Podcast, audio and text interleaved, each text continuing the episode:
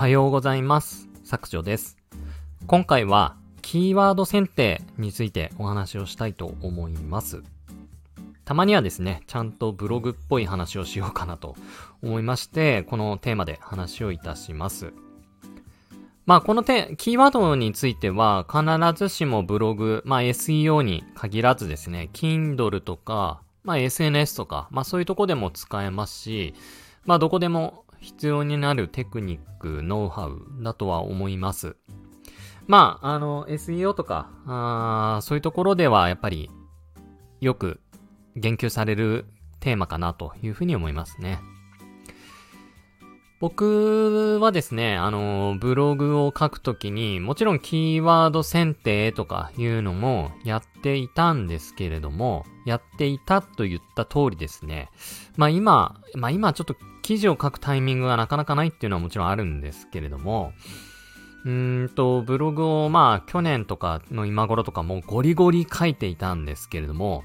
正直な話ですね。キーワード選定っていうのは、ほぼ僕やったことがないんですよ。まあもちろんですね、あの一般的によく言われている、うんと、まあある自分で考えたキーワードを打ってですね、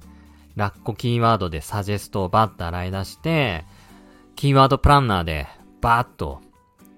一覧で出して、キーワードボリューム見たり、まあ、あとはちょっと、こう、有料の SEO ツールとかでですね、あの、キーワードボリュームっていうのを見て、あ、これ結構需要ありそうだなとか、まあ、そういうのでチェックするっていうことはあるんですけれども、それはですね、ほぼ、記事を書いた後の後付けになります。で、なんだろうな、うんと、キーワード選定っていうのが、どうしてもですね、僕にとってはちょっとこう、なんだろうな、違和感を感じるというか、いや、もちろんすごく大事だっていうのは認識してるし、まあ、需要を調べるというところで欠かせない行為っていうか、あの、作業だとは思うんですけれども、うんと、その、キーワードボリュームとかで、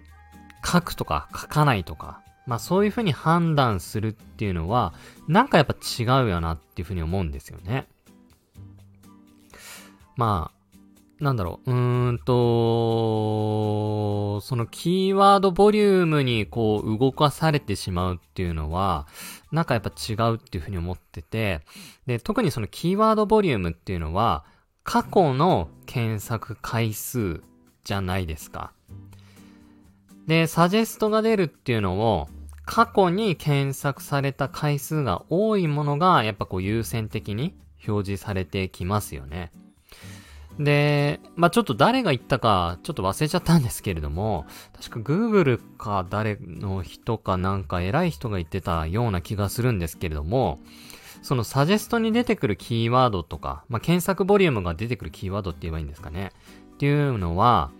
まあ、ほとんど世の中の1割程度であって、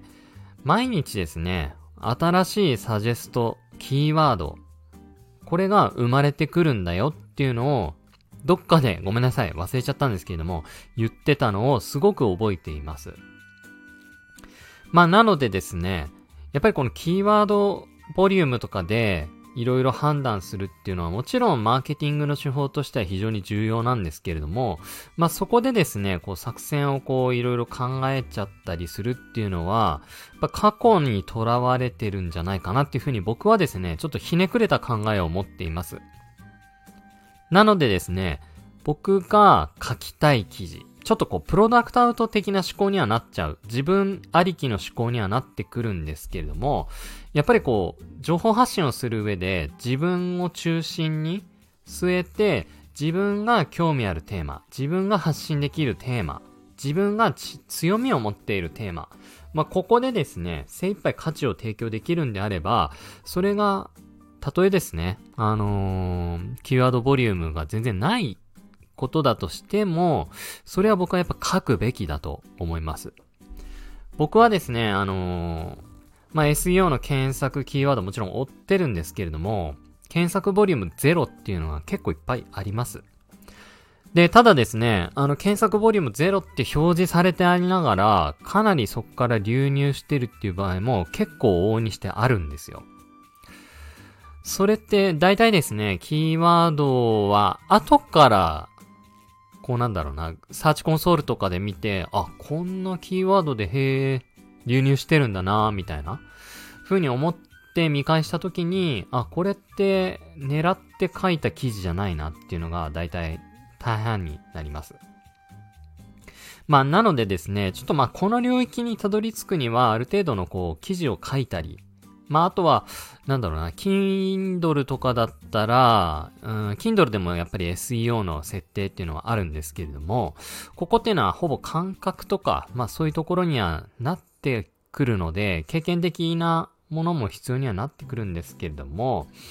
やっぱりですね、この自分の強み、興味、まあ、使命とか言ってもいいかなって思うんですけれども、その、発信できるテーマで、書けるテーマをしっかり書く。で、自分を信じて書き切る。これがですね、SEO、まあ、キーワード選定というか SEO の中では必要なことなんじゃないかなっていうふうに僕は考えています。で、僕自身ですね、うん、そういうやり方でやっていけば、あのー、うまくいってます。で、この方法でやると、必然的にキーワードが入ってくるんですよ。なぜなら、自分のこう思いを伝えるには、やっぱりそこにこう、あるキーワードが入ってくるからですね。なので、キーワードっていうのは僕は後付けなんじゃないかなっていうふうに思ってるんですよ。